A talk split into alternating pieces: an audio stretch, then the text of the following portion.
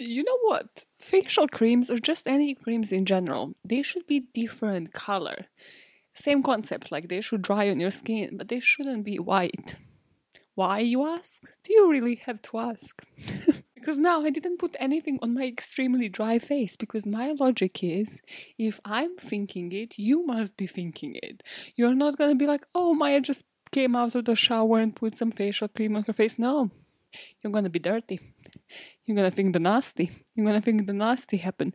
So, you know, just an idea because this has been what happening for centuries. the cream production and the body lotion production. Another fun fact that I have read through my facts app and actually have remembered because it's so wild that is that if your shoes or sneakers or whatever smell, you should just put them in the freezer and um, that will eliminate the smell. I just wonder who did that one for the first time and thought like that was great to share with the world. You know, you just put like the shoes next to what your peas, your frozen meat, your ice cream. Are people okay? Truly, truly, that is the question. Hi, friends. This is by all means necessary. It is a podcast.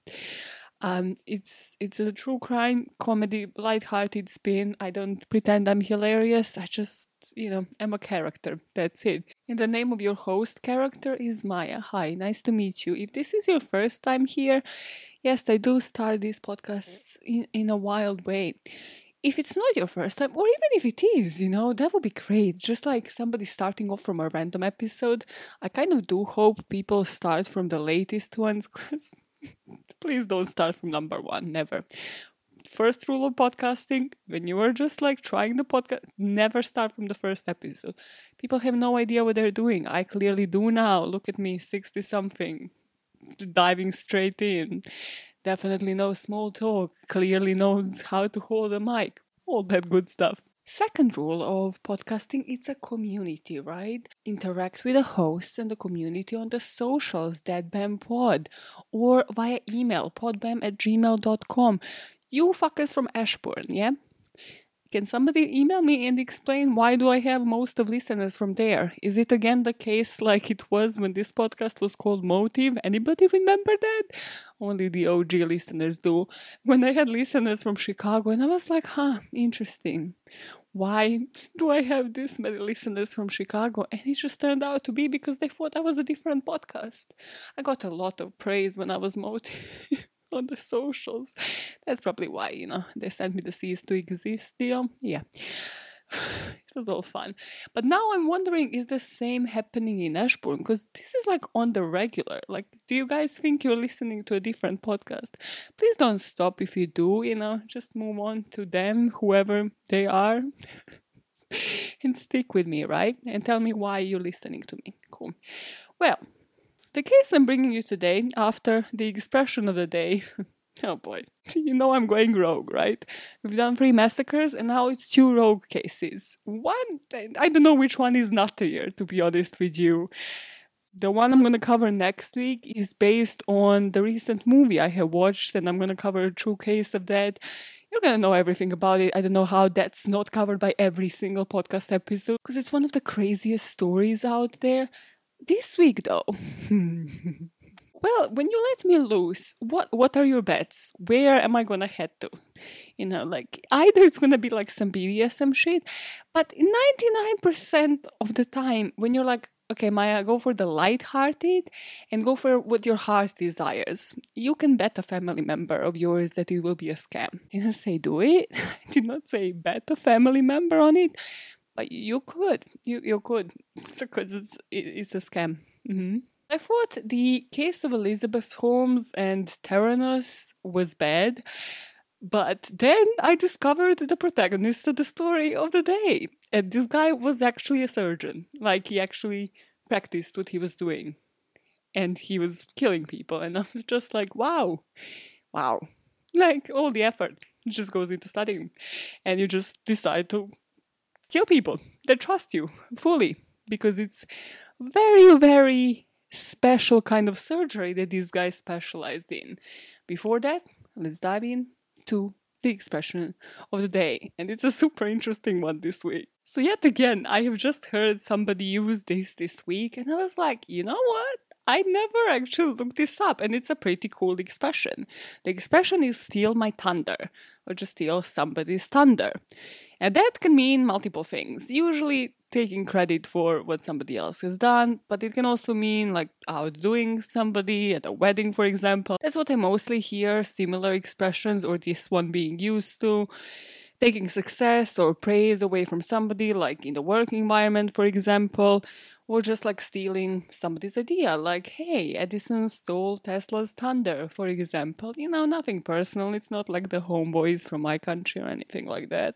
But did you know, fellow fuckers, that this expression came from the 18th century and it was introduced by a playwright, John Dennis?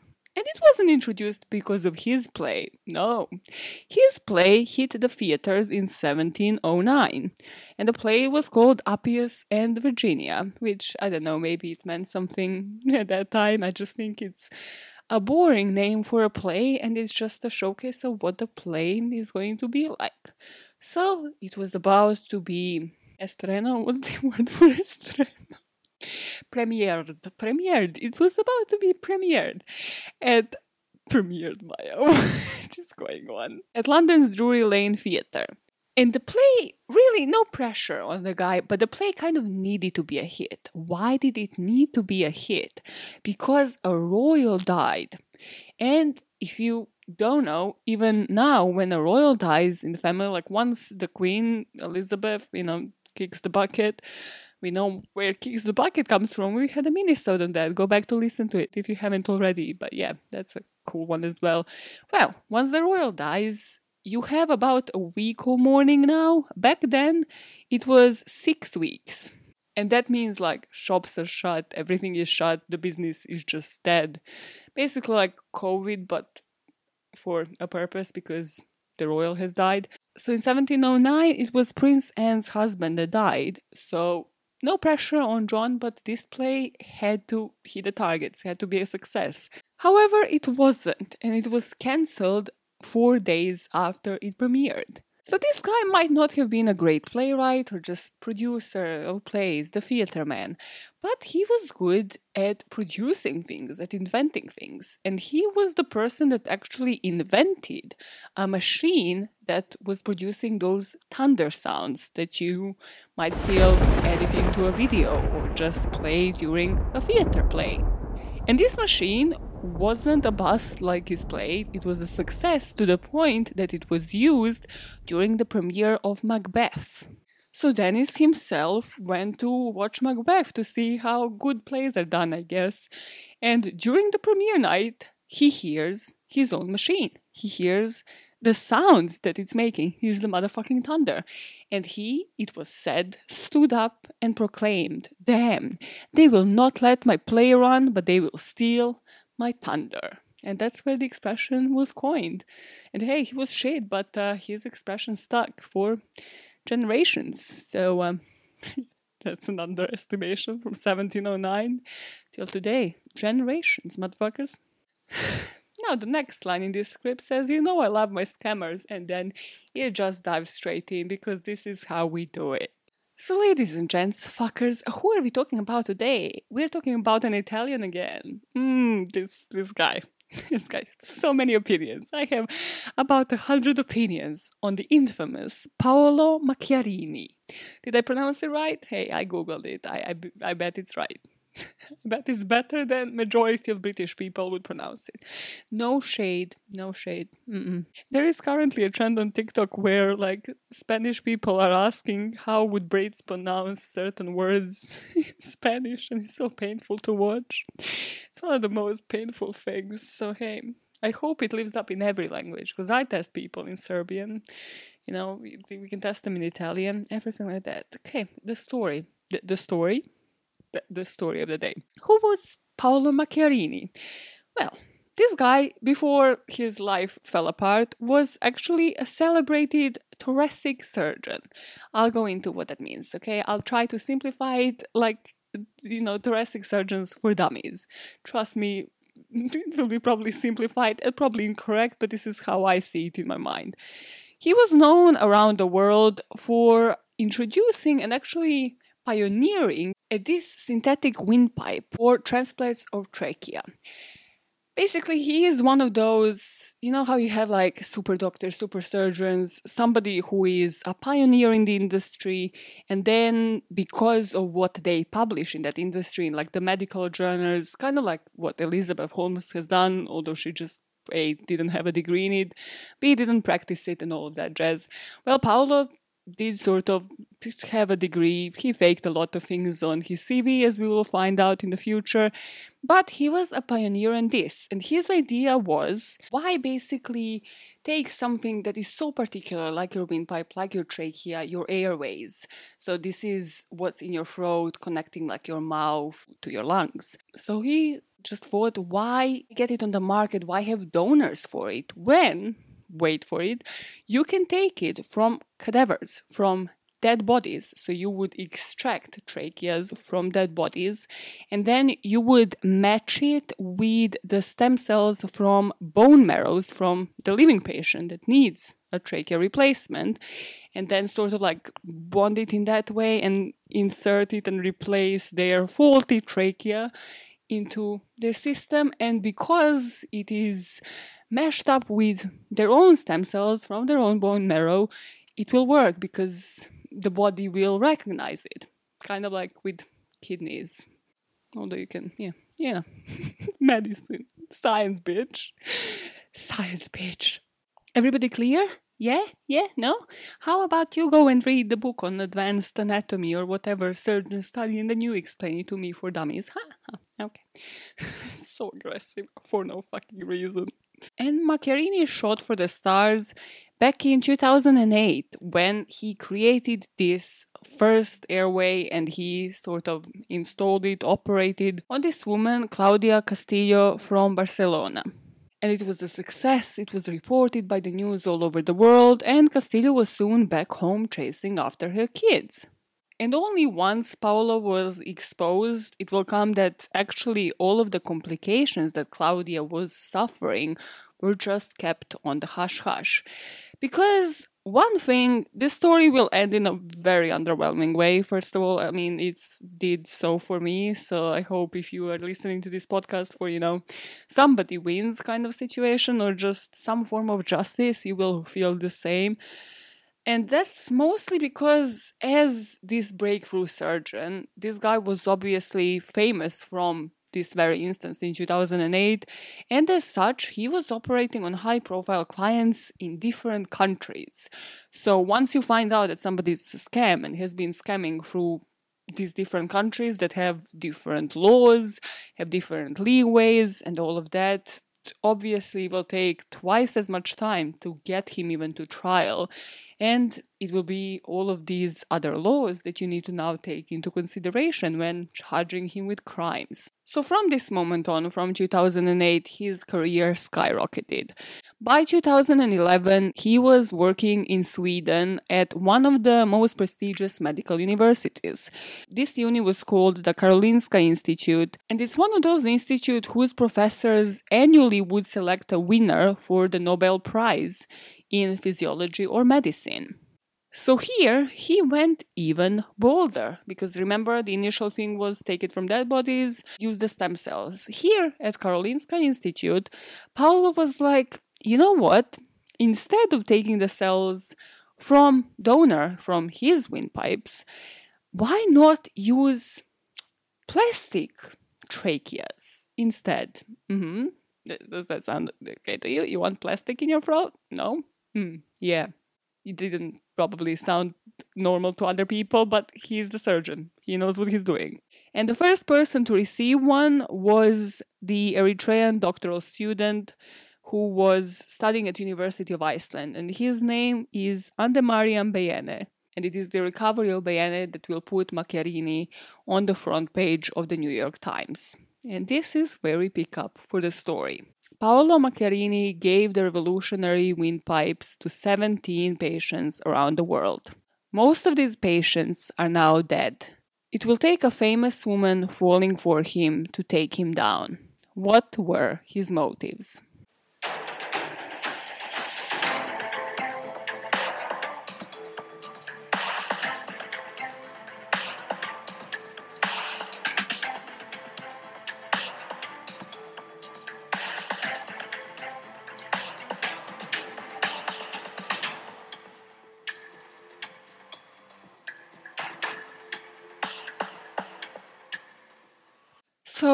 Boy Paolo here was that infamous that he reached the US and he reached the news, and of course, NBC got on it. And the producers at NBC were like, hey, this would make like a cool documentary, you know? This guy, in everything I have watched on this guy, because at some point I couldn't read these sensationalized articles. So, I watched something, I think it's called Truth or Lies, it's on YouTube. I wouldn't really recommend watching it just because it could have been like cut down in 10 minutes and instead it was like 50 and then there wasn't even like the last part on youtube I was like what was the point i mean it was only good for the visuals but then if you wanna see the visuals just click the link in the description box if you're just following this audio because i have a youtube channel and then you should subscribe to it as well while at it. Clickbait so, NBC producer Meredith Vieira actually thought of calling this documentary A Leap of Faith, and she just kind of, as a teaser, said just imagine a world where any injured or dead organ that's within you is simply replaced by an artificial one that is handmade in the lab just for you. It's like, you know, for you page on TikTok. It's like your feed and timeline on Twitter. That's it, but with organs. And not just that, but now this is reachable, according to this guy, so hence why they called it a leap of faith. And this is when Meredith hands the baton to one of her award winning producers. And this woman is whose shoes you're going to be in today. Because her name is Benita Alexander, and she is going to fall for the infamous Paolo Macchiarini. So the two of them met for the first time at Boston's Mandarin Oriental Hotel in February 2013. So literally Meredith had like her first meeting with him and then she was like, okay, Benita, you're taking over, you're producing this. And when they first met, well, a couple of things happened. Benita, as she described even in this documentary that I watched, I haven't watched like A Leap of Faith, and there's like another one, there's plenty of them made on this particular story. I think the one on ABC, I think it's a series and it's called The Con. Yeah, I couldn't find anywhere to watch that here in the UK, so I didn't watch that one but plenty of them made on this story just because it's just one of those things that you sensationalize and it's interesting. So this is why i'm telling you that. Cool? You understand? Cool.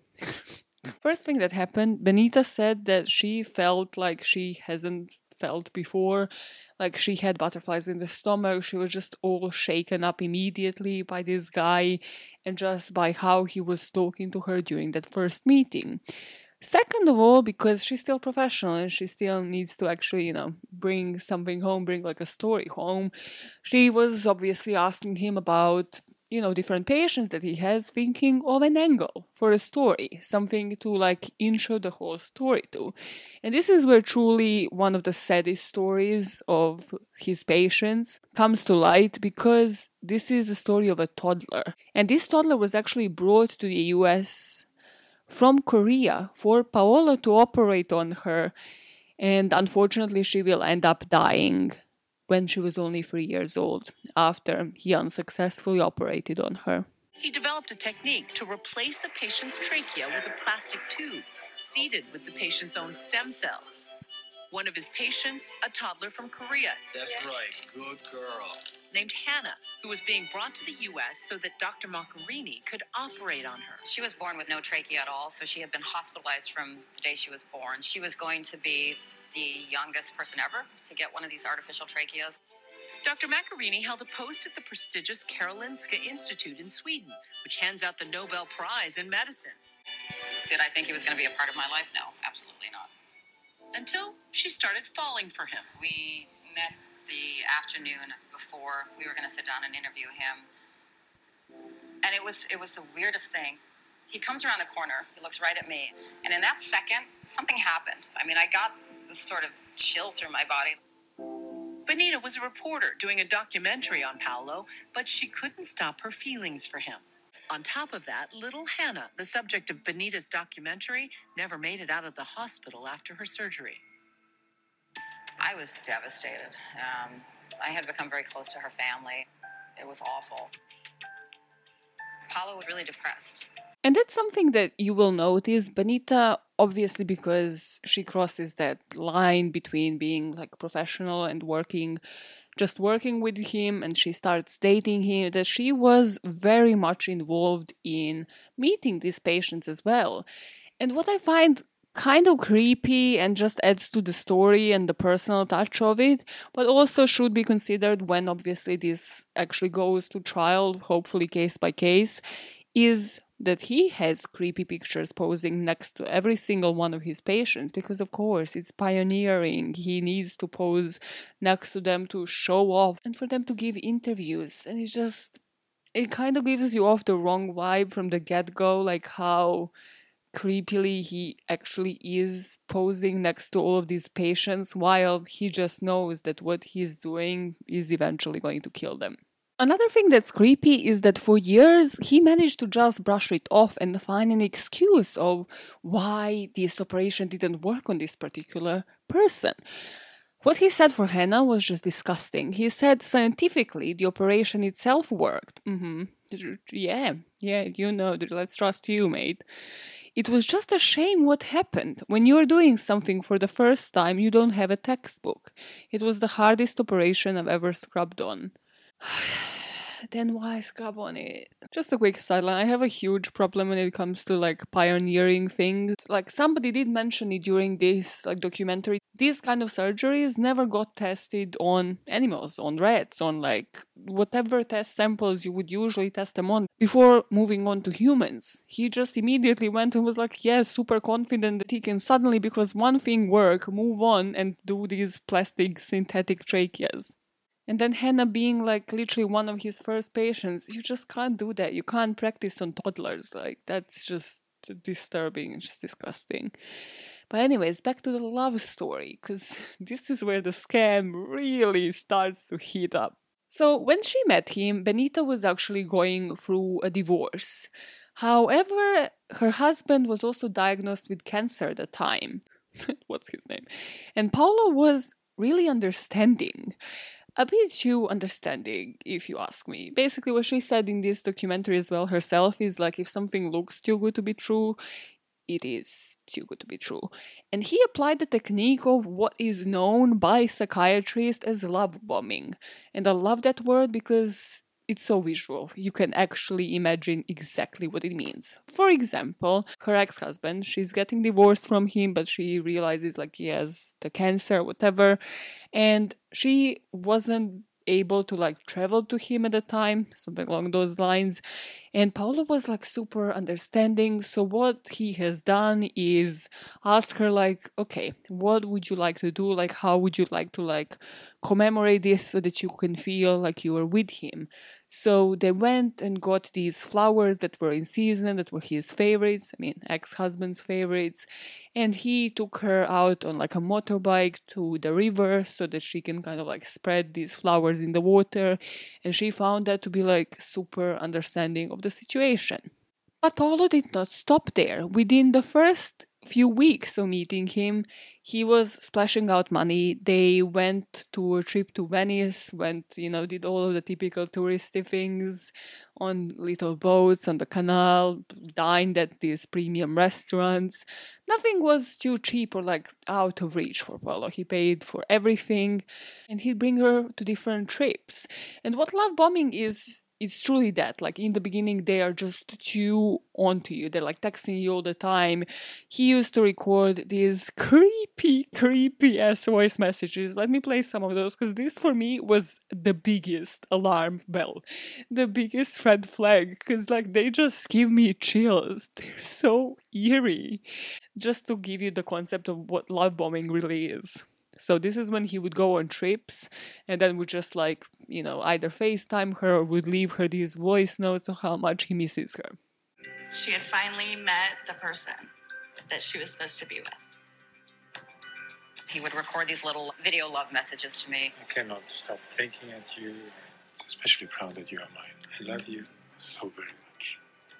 So during this period of time, if you are in this kind of relationship, you don't see the red flags because they don't want you to. And because they're not even letting you have enough time to like think things through because you're either constantly together or they're leaving you these like signs of affection, you know, they're sending you presents, overwhelming you with like different gifts or being like, hey, surprise visit to this place, or just sending you these voice messages, messaging you the whole day. So you don't even have the time to think for yourself until you're hooked when it's already too late. You have fallen for a person. So, after a couple of months, Benita introduces her daughter from the previous marriage to Paolo. She felt comfortable enough, and the two of them kicked it off immediately as well. There's plenty of pictures where like the daughter's face is blurred for obvious reasons. So there's different pictures of them on different trips and Paolo and the daughter immediately clicked like as, you know, a cool stepfather and a stepdaughter would. So you're now thinking, when is it gonna go to shits, Maya? So far, this sounds like my happily ever after, like my Disney story. Stop watching Disney, you motherfuckers. Stop it. It will ruin everything for you. You will never, like, you will always have fantasies and it will never reach up. Nothing in life will reach up to your expectations. Wow, this sounds like a personal story, Maya. I didn't watch Disney, but I do have unrealistic expectations. Cool. So Paolo proposes to her at Christmas, and there's again this footage where it just looked like a random gift because she's by this point showered with gifts, like for months, because it's actually just been months. So she's just showered with gifts. So she's like, hey, just another day, another gift. And she opens it, and it's a ring. They're not just any ring, because somehow, apparently not in this footage, but like along the line at some point, he manages to slide in that the ring actually cost him $100,000. And everybody shares this everywhere in this freaking documentary. But then it came to light later that the ring actually cost 1K. The ring just looks cheap. But sure. I don't know rings. It could have cost. However, I just don't know how a guy can ever approach and be like, "Do you know how much I paid for the, your ring?" Yeah, ring, but you better be grateful, bitch. Like how? How else? Like how do you slide that comment in? Like, hey, I know you didn't ask, but you know the price of that ring. That ring was expensive. How? If you're a true control freak, you will know exactly what ring your future husband is gonna propose with and how much it costs. Just listen, all the Scorpios out there, they know the exact price. There's no like deceit like this ever to them. There's no this bullshit. Like all the Scorpios, like if this was to come in the aftermath, they'd be like, get out. Get the fuck out. What do you mean? Like what? You lied to me? Like I thought I was in control. After these proposals, the lies really start to pile up, and all these red flags kind of seem like mm, questionable, to say the least. Because now, every time he doesn't actually answer his phone call, obviously, what can she do? Like, she knows he's operating, he's like in a surgery in a different country. She can't be pissed off at him because he's literally doing the most complicated operation of all times. But every time when she would ask him more and more about his job, like, okay, so what did this in operation entail? Like, who was it on? Because if you remember, this is not just even a personal interest, like you're dating a guy and you're engaged to him. This is like you're making a documentary on him. Like, you need this information. Because unfortunately, Hannah died, so it needs to be on somebody else now, mate. He told her that he is working for a clandestine group of surgeons. So, you know how you, the rich and famous have like home visits by the doctors? Like, you're sick, hey, I'm not gonna go in public for these paparazzi to see me going to like a urologist and then make up their own stories. No, they come to their own houses. So Benita at first bought this because she was like, okay, yeah, he is like this brave surgeon who is operating in different countries and operating on celebrities. Cool, I can get that. But then, and I assume in the exact same conversation, he says that he is the private surgeon to the Clintons. Um, Bill, Bill and him, they're tight. Bill, Bill and him are best friends. They, they play tennis together. Mm-hmm. You ever seen Bill and Paolo Macchiarini together in a picture? Yeah. No, no, no. It's private. It's classified, but they're, they're best buddies. Obama's Obama's ring him up. Yeah, yeah, yeah. Michelle, Michelle, she rings him every time she's sick he's not even a GP. What is Michel? What he's not. He literally operates on tracheas only. Like it's not like even a surgeon who just operates on anything. It's literally one particular thing. Obama's. Mm-hmm. Not just that. The final, the final cut pro of this story is he is Pope Francis's Pope. Then Pope. Yep. Private consulting doctor. This is when the story really heats up once he mentions Pope for different reasons. First of all, because of this allegation, you're like, okay, yeah, wow, sure, yeah, you're Italian, so you're best buddies with the Pope. Cool, yeah, I totally buy that story. But also because he takes over the wedding planning. I'm not kidding you. A guy, number one red flag on this list. If a guy ever tells you, I'm taking over planning the whole wedding. Don't worry about it. I'm taking care of everything. If they volunteer for anything, it's already red flag. If they're taking over the whole wedding, run, run for the hills, jump out to the window. What are you doing? Not a single straight guy that I have ever met has ever done this in any single relationship my friends or myself have ever had. They have never. Like you need to push them. It's literally like forcing, like, hey, can you take part of this? Like 1%. Just do it. Run for the hills, good. I mean, so Benita buys into this and she just leaves everything to him because he has these rich contacts, rich friends. He's friends with the Pope. So, of course, like, it will be easy for him, right?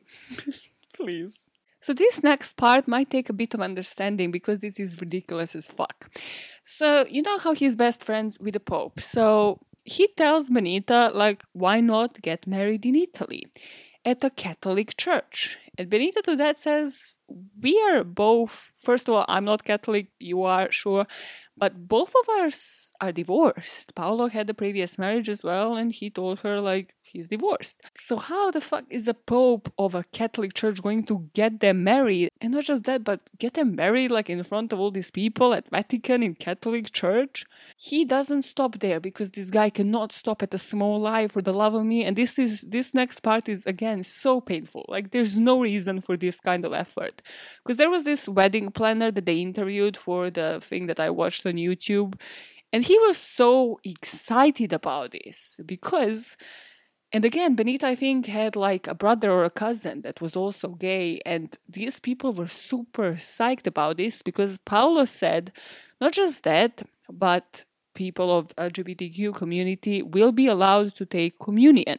So this wedding in itself and this procedure is for them to be the poster couple for the Pope to push forward his forward thinking agenda. He made Pope seem like the coolest, most liberal person ever. Like, yeah, Pope is just gonna allow a bunch of people to get married at the Catholic Church by him. Pope has the time. Listen, Pope has the time. Pope will get you married. Who do you think you are? Pope will get you married. Anybody else on the streets. He's like the chillest guy ever. Like, yeah, that, that seemed legit, Paolo. So Pope is sorted. He is ticked on that list, the location, everything on that part sorted. Now, of course, they're writing up the guest invitations, and if you remember, his guests involve famous people, like really famous, like the Obamas, the Clintons, Bill, best buddy, best man at the wedding, Putin, other world leaders. Of course, such star-studded event needs to have equally famous performers. John Legend was to perform. I don't know if John Legend ever knew of this story. I really wish to have John Legend's angle on all of this. Please, John Legend, listen, you need to give an interview.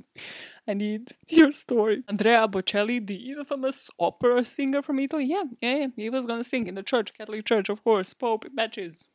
One plus one equals two where the Pope at, Andrea at. Location is this Castel Gandolfo, which is a castle, as you could guess from that. And of course, in this YouTube documentary, they already have the invitations. They have like laminated them or whatever the fuck it's called. It's all in cursive and it has literally all these infamous people's names on them. I don't know where they're sending them though, because do they have addresses on them? It's like they're not packed in like, you know, envelopes with addresses on them. So I think he didn't plan that part out. They were just displayed there, and she was still buying into this story. I mean, sure. where they're going at. Give me the postcode, Paolo. In this interview, so she is naming the people that are going to be there, and she obviously names Clintons, Obamas. She says Beckhams are gonna be there, and she says Benita says for some reason Russell Crowe is on the list, which I'm like, okay, why are you throwing shade at Russell Crowe? Like he's amazing actor, but again, people.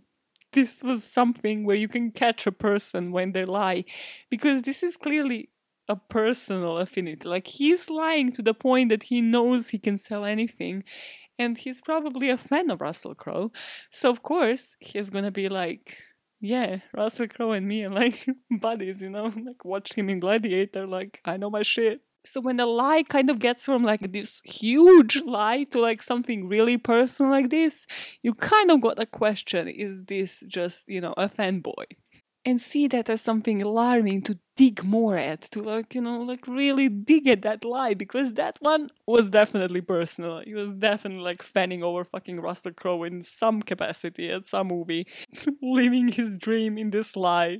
The first time Benita kind of shakes up from this dream or this life she was living in was one day when Paolo just wakes up and he kind of shows her this article, and it was just breaking news that this famous surgeon, super surgeon, Paolo Macchiarini, was accused of misconduct. But he says, listen, it's just my enemies. Like, I have like loads of enemies, loads of people that just want to slander me. And she's like, no worries, you know, I'm still gonna help you out. Like, we'll get through this. She's fully supportive and on board. Not just that, but Benita also quit her job and she planned to move to Barcelona with him. She took her daughter out of this private school that she was going to, and everything was a plan. And remember those creepy video messages that he would send? Well, there was one when he would kind of show her around this house that he already bought and was just preparing for her to move in. And she was like, okay, that's great I guess. So you were just chilling between operations, like in Barcelona in this house.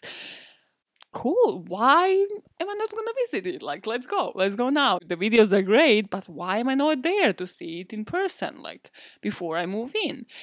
And every single time she's like that super excited over it, he says, Actually, I have emergency surgery today. And she starts getting suspicious because now it's a pattern. Like every single time it's like oh actually you know i just gotta travel to like italy or like a different country. So let's go a different occasion. So this is when she starts being suspicious. But that's nothing compared to what comes next because eight weeks before her wedding she is with her girlfriends at a spa chilling living the lavish lifestyle that she definitely deserves for like the work she has done herself don't get me wrong but she's headed to the reception to like pay for that spa day, and this is when she gets an email. And the subject line of the email is just the Pope. So she opens up this email and there's just a link to the article. And myself, I'm screaming inside, like, don't open it, it's a scam. But it's not a scam. The article shows that Pope is actually gonna be nowhere near Rome during that weekend that their wedding was to take place in July and he's actually on this tour in South America, and that was well planned, like it was planned in advance. Immediately from this spa, Benita just rings him and she is like screaming at him. She's like, What is this? Like, what kind of shit is this? Like, why are you lying to me? Like, why am I reading this now? Like, is the wedding off? Like, you know, all of the questions that she probably had bottled up. Like, where the Pope at? Like, I thought he was all liberal out here doing the Harlem Shake and Gangnam Style and shit. Like, what is going on, Paolo? But Paolo, of course, had the answer. and I can't believe that what I'm gonna tell you next. I actually cannot believe that he thought this was a lie. He had it out there on the ready to just roll off his tongue in this moment. He told her Listen, it's it's Pope against Pope. You know the previous Pope, Pope Benedict. Yeah, that guy, that Pope, the first Pope. Yeah, the Pope that handed off the job to Pope Francis. He is trying to sabotage him, undermine him. He doesn't give like any further details on what he means by that, but him, Paolo, he's gonna fly to Rome and fix this. He's gonna go to Pope's house, yeah, his personal property, and fix this Pope versus Pope situation. He's going to be the judge on how the popes deal with their misunderstanding and sabotage. hmm He's gonna save Catholicism, guys. I mean, I don't know what you don't get. This guy is Catholic number one. He's a super surgeon, but he is super Catholic before everything. And he is going to fix the Pope's argument. Yeah, uh, I think this was a bit too much for Benita, and she was kind of like, uh huh, yeah, you're gonna fix Catholicism, sir, yeah? Sure. This is when she starts investigating him, but she doesn't tell him. Because at this point, she's like, yeah, this is some bullshit. It's like, it's been a long time. She's been love bombed. She's like, this is like Mr. Charming. It's all perfect. But now, nope. I just, I'm gonna, all the suspicions that I've had, I'm gonna investigate them now. And she hires different PIs, different private investigators, and she gets on the phone herself to take the control of this wedding planning and see what has he actually been doing. So, I mean, this will come as no surprise to anybody, but she calls the castle, you know, the Gandolfo thing. Of course, never heard of him. They, have no idea who Paolo is. Calls the restaurant that is to cater him. Have never heard of him. And then because she is Benita Alexander, she works for the NBC, she reaches out to all of her friends through these PIs and herself, and she's like, listen, I need a contact at the Catholic Church. I need somebody who knows the Pope, who would know if this is actually correct.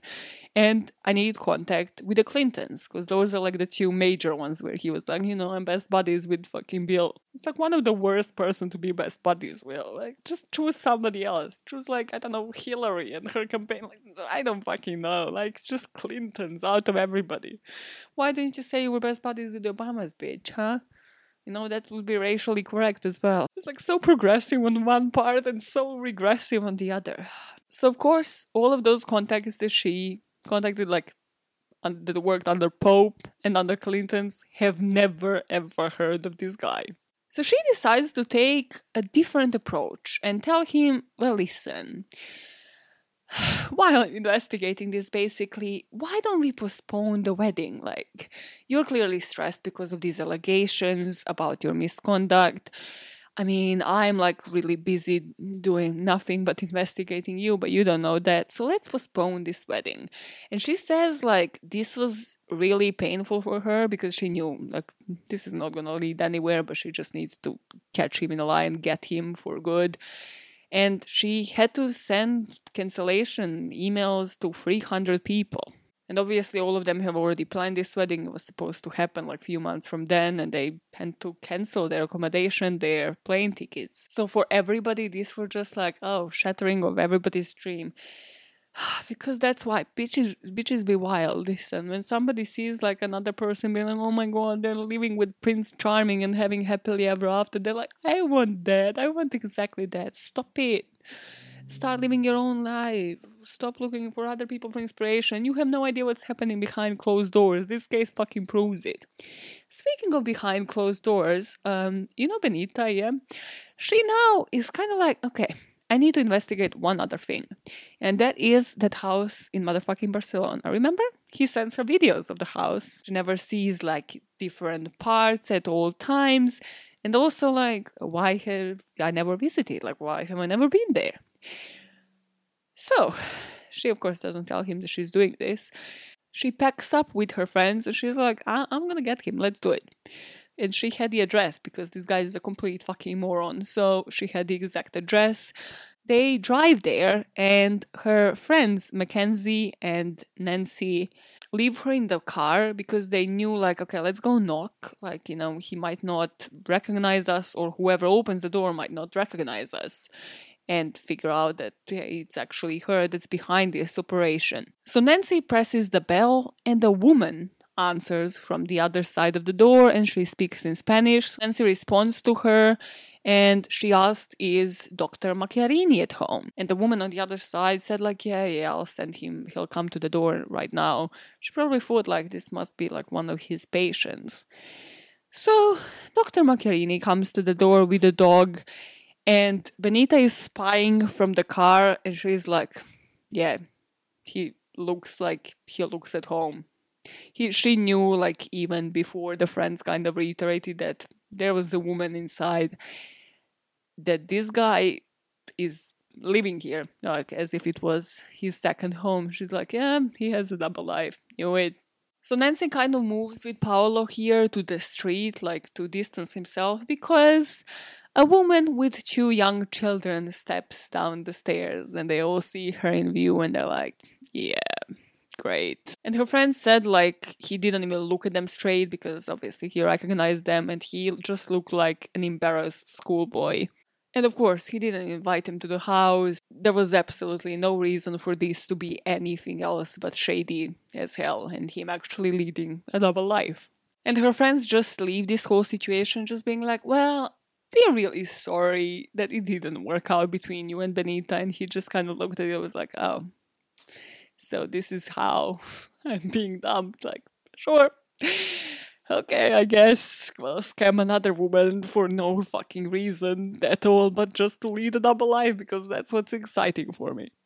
And eventually, of course, it came out through her PI that uh, he was still married to his wife of 30 years. So that was who he was living in Barcelona with. Just never divorced, you know. He just skipped over that part and thought she will never realize. like, he just had to postpone that wedding for like other years, other years. Why propose? Ah, the effort of these people. Now Benita is done with him. Like she's done with his ass personally. She's thinking, okay, cool. I produced this a leap of faith thing. Like it actually won some awards. It was nominated for an Emmy. So she's thinking, okay, I understand. Like I'm done with him. Like fuck him. I'm moving on. But about these allegations, if he was lying about everything in his personal life, could he have really been honest in his work life completely? Like, what if these allegations actually hold water? She actually didn't have to wait for a long time here at all because Swedish television was actually working to expose Paolo in the meantime as she was going through these wedding preparations. And they have broadcasted a three part expose that was called The Experiments, basically arguing that. Um, all of his revolutionary shit is technically just an experiment and that every single person has died, which we all know by now. And they exposed that this was concealed or downplayed with different scientific articles that he has published himself, press releases, and interviews. So basically, just his own PR. So once this was released, facing the PR disaster of like a century, Karolinska Institute immediately says, okay, we, we are on it. We are investigating this motherfucker. And within days, they fired his ass. They said his contract is just not getting extended at all. And just for you to get a scope of it, I'm just gonna go through like a couple of patients because there is many of them, and also there's not that many details on all of them, whether they don't want it to be public or whether because this is still technically an ongoing case. So, according to a witness report, he operated on this 45 to 50 year old woman of Middle Eastern origin in a private clinic in Barcelona in 2008 but due to the complications, she died around Christmas that year. Then there was this other woman whose name we don't even know from October 2009 who was operated by him twice before and has received her airway transplant. But this detached soon after and it actually caused an infection and difficulties in breathing and she had to be admitted to emergency services a total of 13 times. And people don't even know fully what happened to this woman. It's speculated that also she has died due to the complications. There was a woman from Czech Republic who he operated on and transplanted the trachea on, but she also had cancer. So there he just managed to get away saying, well, she had cancer, she was to die anyways. Like he was a, fucking cunt. And there was this woman, I'm not sure if that's like one of the ones that is unnamed in this witness report, but the doctors have actually said she had to be seen and operated on over 20 times after this. And again, she eventually died. But because of where it is, just think about trachea. Like you can't breathe. Like even when you have like a sore throat or something, it hurts like a bitch. It just feels completely stuck, let alone if you actually need a transplant.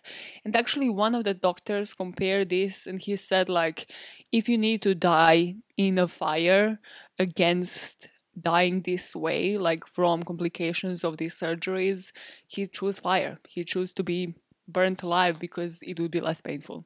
Just for you to visualize how fucked up this is. And if you remember the guy from the beginning of the story from Eritrea, Andemariam Beyene, his operation was in 2011 at Karolinska University Hospital, and he received a plastic trachea, and records show that his implant was failing and that he just managed to finish his PhD before dying one and a half years later in 2013. So, what came out of this? What came out of this expose? So, what we know is that in 2016, Swedish police opened an investigation into him, saying that he might have committed involuntary manslaughter. In October 2017, the public prosecutor's office announced that all of the charges against him have been dropped, but he is still looked into for about four or five cases in Sweden, classifying this as him being negligent. And during these investigations, they have also looked into his CV, and on every single version of CV, which Yes, I'm saying that this guy had different versions of his CV that he submitted to different places where he worked at, which is like the effort.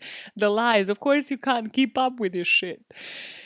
He would say that he was a full professor, which is like a term used in different countries in Europe.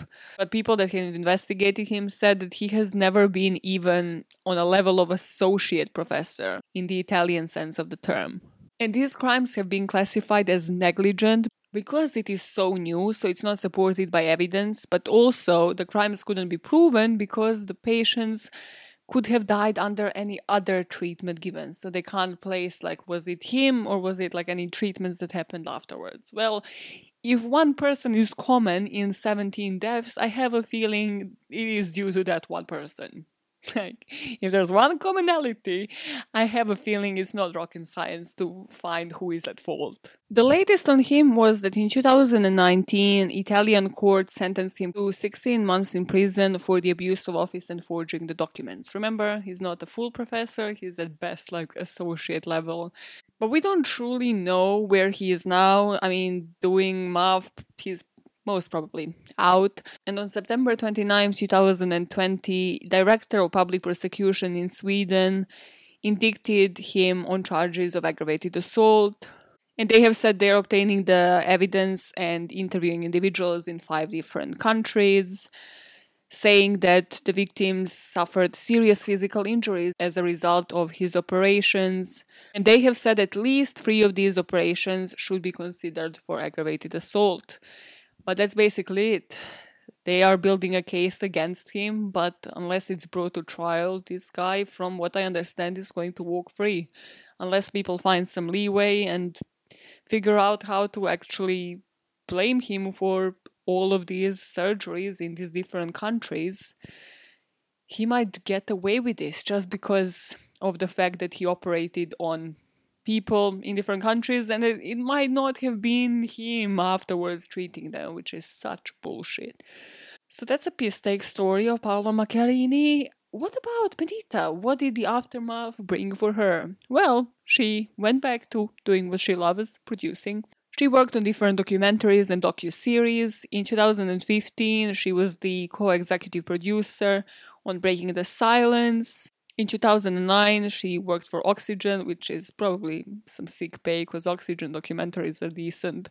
And she was producing Seduced by Evil, which I even heard about, and that chronicled another con man. So she's like, listen, now I know how to spot them. Now I'm gonna make fucking documentaries on them. Women doing the work, just just women out there on the streets doing the goddamn work. So what was Paolo's background? What do we know about him? And how did this guy even come up with an idea of like forging different certificates and just killing patients? To be honest. He was born in 1958 on 22nd of August, if that means anything to anybody in terms of zodiac signs, and he was born in Switzerland, but completed the medical degree at University of Pisa in Italy. And then he went to complete his master's in surgery in 1991. In 1994, he got another master's in organ and tissue transplantation from this university in France, whose name I can't pronounce. SOS.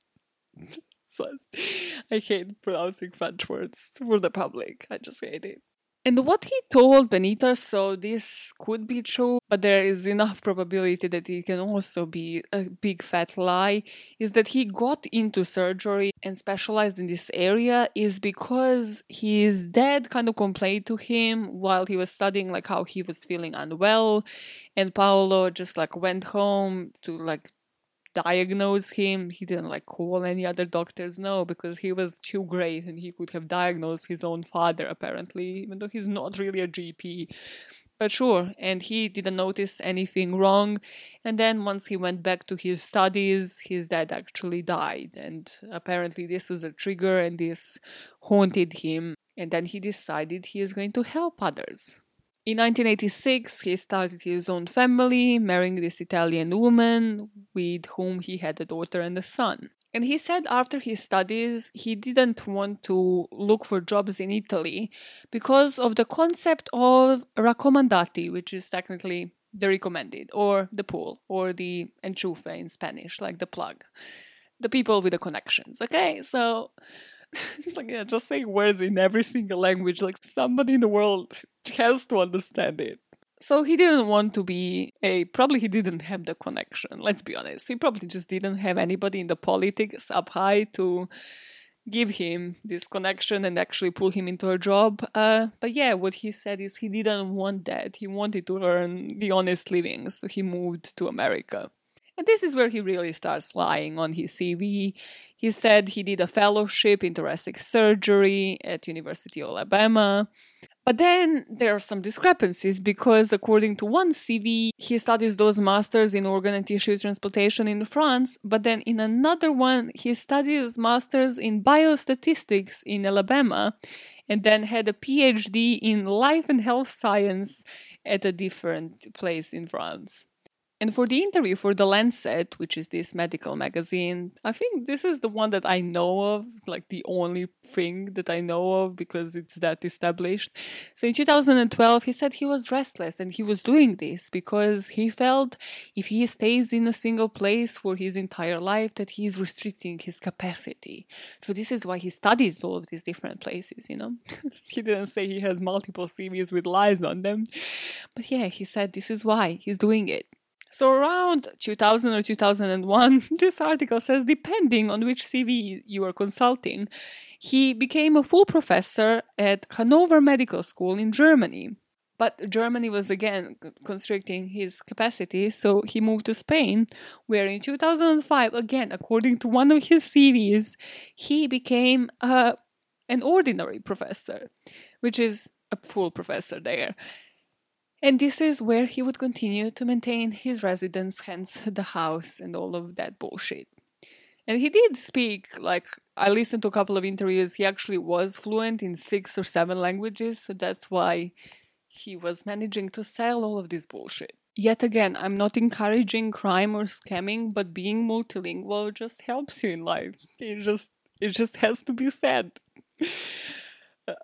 You always sound so smug when you say it's like mean I can kind of speak like three languages, you know, they're a bit oxidado. fucking idiot. They're a bit rusty, all three of them, even my fucking mother tongue. But hey, how many can you speak? Like everybody's gonna fucking write me hate mail, bitch. Like actually I can speak ten. Good, polyglotta, good. Shut your mouth now and go scam. Scam some people without like shut my no.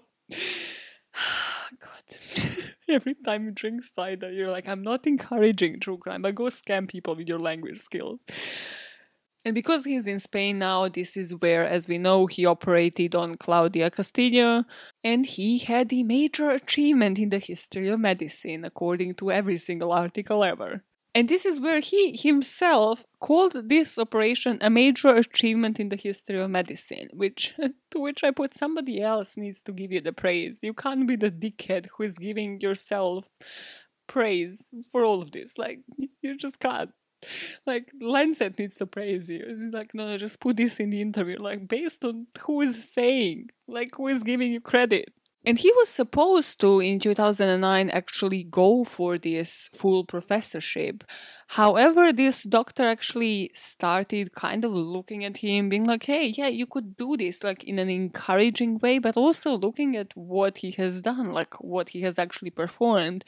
And because of this, Macchiarini actually decided "Mm, it's time for me to move. So that's when he moved to his post at Karolinska Institute and had a completely different CV, as well as this medical university in Russia.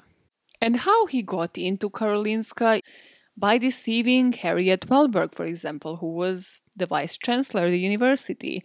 And she pushed him through despite of certain negative references and some questionable claims on his CV. And this kind of showed to everybody, well, this guy is clearly getting a special treatment. You know, the thing that he was running away from, the recommendati, the Enchufe thing from the get go, that he was like, actually, I really don't want this. He was getting it because people saw this guy as somebody with a breakthrough in the industry. And they're like, well, we want that.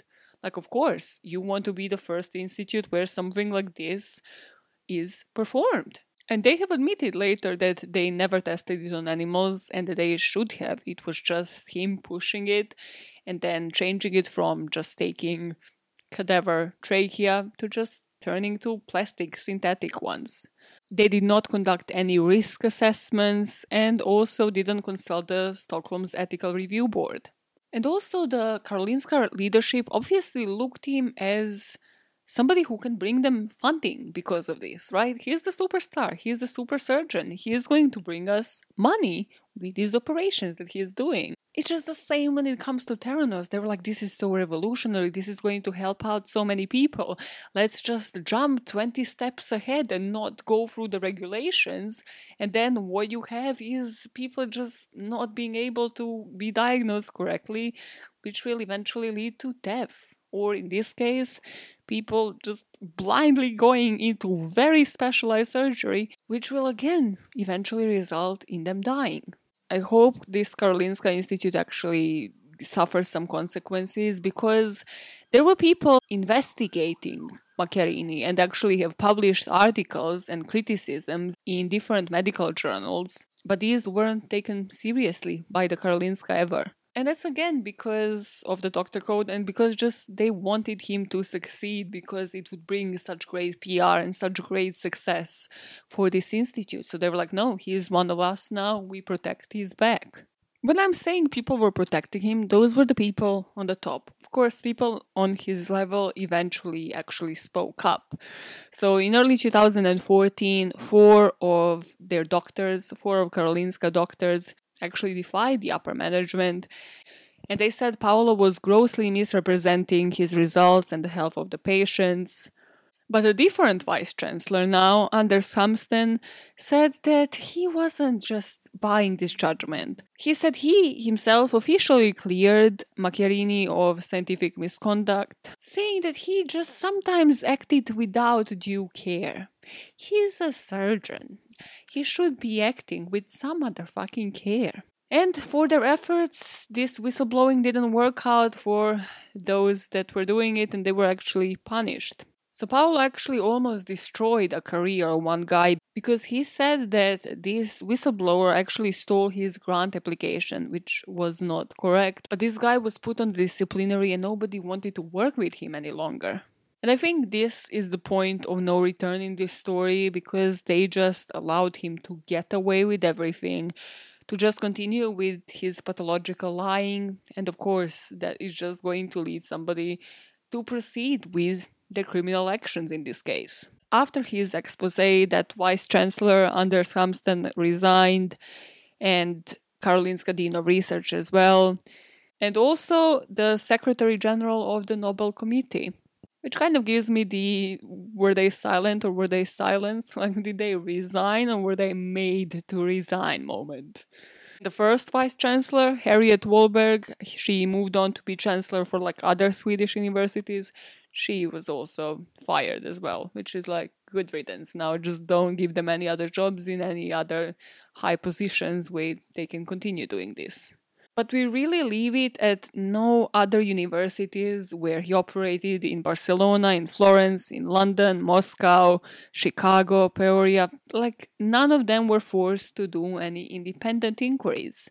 And they should definitely be forced to because he is the one common person that operated on these people that have all ended up dying. And it's quite a specific kind of surgery. And what I put in here, like as the end before speaking of motives, which I can't again explain without sounding like a dummy, I put be careful with stem cell research because it's still pretty new. And again, if there's not like hundreds of articles, if they have not tested something on animals, don't really buy it. That's kind of like the common thread in all of these articles. Because people in the industry have said these stem cell clinics just sprung up all over different cities and they're offering to treat anything anything that's wrong with you they can apparently treat.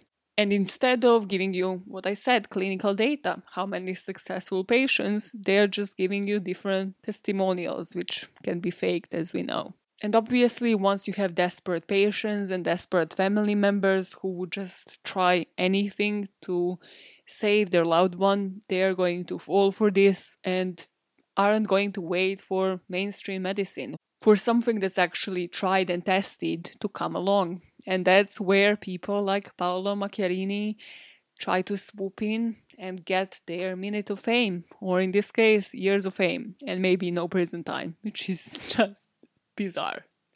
But that's the case of Paolo Macchiarini. What do you think about the guy? Charming, huh? People in this documentary are like, he looks like George Clooney. I'm like, if George Clooney was bought on like a flea market, okay? Like, nope.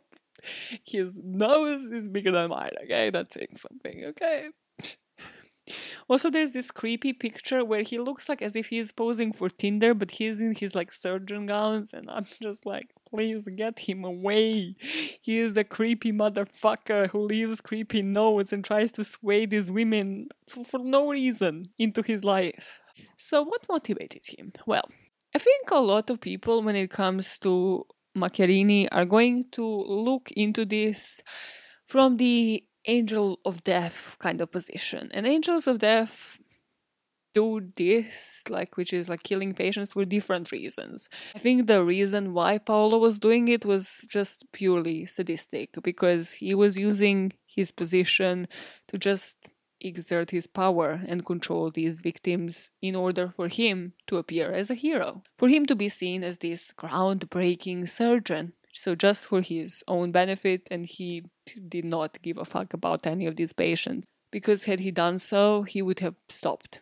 After, like, first, second surgery, that he realized, like, okay, this, I could maybe blame it on somebody else, but this really could be me he would probably stop and being like, hey, actually, this is not as groundbreaking. You know, this is the time to stop. Like, it doesn't actually work. Sorry, like, I'll work on it. You know, we'll test it on different threats and stuff and I'll come back to it. But he has never done that, has he? And this Harvard professor, Ronald Schouten, actually compared him to psychopaths who give their diagnosis at a distance. So he said Macchiarini is an extreme form of a con man. He is clearly bright and has accomplishments, but he can't contain himself. There's a void in his personality that he seems to want to fill by conning more and more people. Usually people can compartmentalize, but Paolo was a scammer and also a pathological liar on all fronts. So I looked into pathological lying a bit because you can probably see him as this sadistic person when it comes to his job and you can kind of see the motives behind that. Like you know he doesn't want to lose his job he doesn't want to lose his title his prestige this groundbreaking factor of it all. Of course why would he want to use that when he can live off that lavishly? But why does he have the need to lie and have these double lives and well, I think that's again to do with what he has said himself. He just, you know, one life is just too simple. It's not challenging enough. And also, if he was just to have settled down with that one wife of his, if he was just to be a surgeon in one country, then what happens? Somebody finds out about this. Somebody finds out a lot earlier that this guy is actually lying on all fronts and he is just scamming everybody and killing these patients. Instead, when he has these different lives, he can compartmentalize, he can be a different person in different places. And again, live what he considers to be the best life for him at that time. So, pathological liars, according to Psych Central, appear to lie for no apparent reason or personal gain. But this article said that chronic lying actually, even though it seems as a pointless habit, has deep rooted history. So those are the people that have frequently and repeatedly lied for no apparent psychological motive. So these are the people that started like this from the early age. Hence why I highly suspect that his dad actually asked him to diagnose him and all of that story because he lied about everything else like small things, bigger things, and then he just never stopped because we don't know so much about his first marriage and that woman i don't think ever came out to like actually speak about him. What might be the reason is that you know with her it was probably again small lies that became bigger because she didn't know that he had you know another fiance somewhere else while he was still like married to her. But he probably realized like he's too big now. He actually wants this documentary with benita you know he actually now deserves all of this. So he's still gonna keep like, you know, that wife and kids there, but he now deserves more. So his lies just got bigger. Pope level bigger. Obama's bigger. And actually, different studies shown that pathological liars have more white matter in the prefrontal area of the brain. And that might impact that. And they usually have problems with empathy, emotion, but also have quicker connections with people. Hmm, does that ring a bell? Verbal fluency. Again, he was fluent. Plenty of languages, and he also knew how to talk the talk and leave those creepy voice notes and faster thought processing. Remember that fucking outstanding lie where he was like Pope after Pope? He's gonna go and chat with Pope, you know, but like the two of them are just arguing. like he just had that ready, on the ready. Like how? How do you do that? But also, pathological lying can be the symptom of antisocial personality disorder, and those with this disorder have disregard for the rights of the others and are known to give different lies in order to gain status and manipulate others, which I think just fully describes who Paola was as a person. And there are some signs if you ever want to, you know, give like a quick checklist to yourself, if you suspect somebody might be this kind of liar to you. Are they chronically lying about little things? Are they frequently contradicting themselves? And do they show little or no remorse at all about their lies? Because if, you know, the answers to those are like negative, then uh, yeah, run, run, run for the hills. Just run for the hills. But uh, while you're doing that, while you're running, yeah, and catching your breath, tell me what did you think motivated Paola? This is such a fascinating story, and I want to know your thoughts.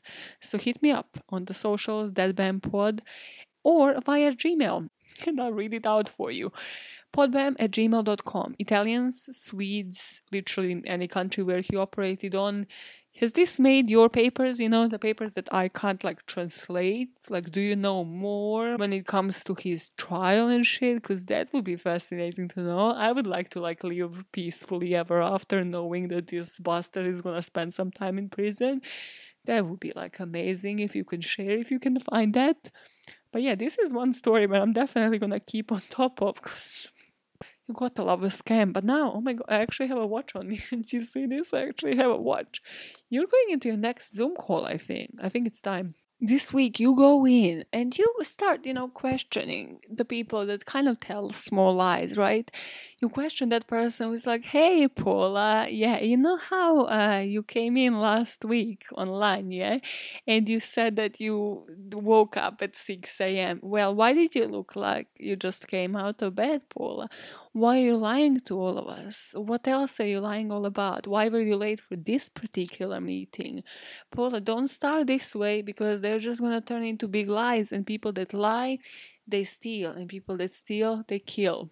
this is something people like the deja vu on this thing because my parents used to tell us that it's like people who lie they do what they they thieves they thieves my and then they they're gonna kill you and you're like maybe I don't think that's the right escalation but hey in certain cases that is the escalation they're gonna lie on their CV and then they're gonna do the job that they're not really qualified for and then they're gonna invent the whole fucking specialization so yeah, don't do that. hmm Spot the liars and just you know question them every single time. Why? Why? It's such a minuscule lie. You catch them. You know it's a minuscule lie, and then you like keep an eye on them. Are they increasing the degrees of their lies? in time. And if they do, you know, I don't know, call the HR, call the police, man, check on their family. Are they all alive? Because just check on everybody's pulse in that family because maybe they're not. Maybe you can, you know, prevent somebody from dying. And in doing so, I was. Uh, I swear to God, I will finish this episode. I was watching this workout. I mean, I was doing the workout, I was also watching it more watching than doing. And this woman ended it with, keep making the world a better place. I was like, say it, girl, say it with me and she just didn't which was such a painful moment i was like i thought we were on the same page girl i thought this came from my podcast yeah my ego is i don't lie but the ego matches paolo macchiarini at certain places you know? Yeah how about you question? You go leave this episode now and you question yourself on that. Yeah let's all do that. And then in doing so we keep doing what? You know it i just said it. Keep making the world a better place. One motive at a time. That was the part that she was missing. I was screaming at this bitch, Lisa. Oh my girl, girl. I thought you got this from my podcast, and you did not. so yeah, that's me out. My out. Bye, fuckers.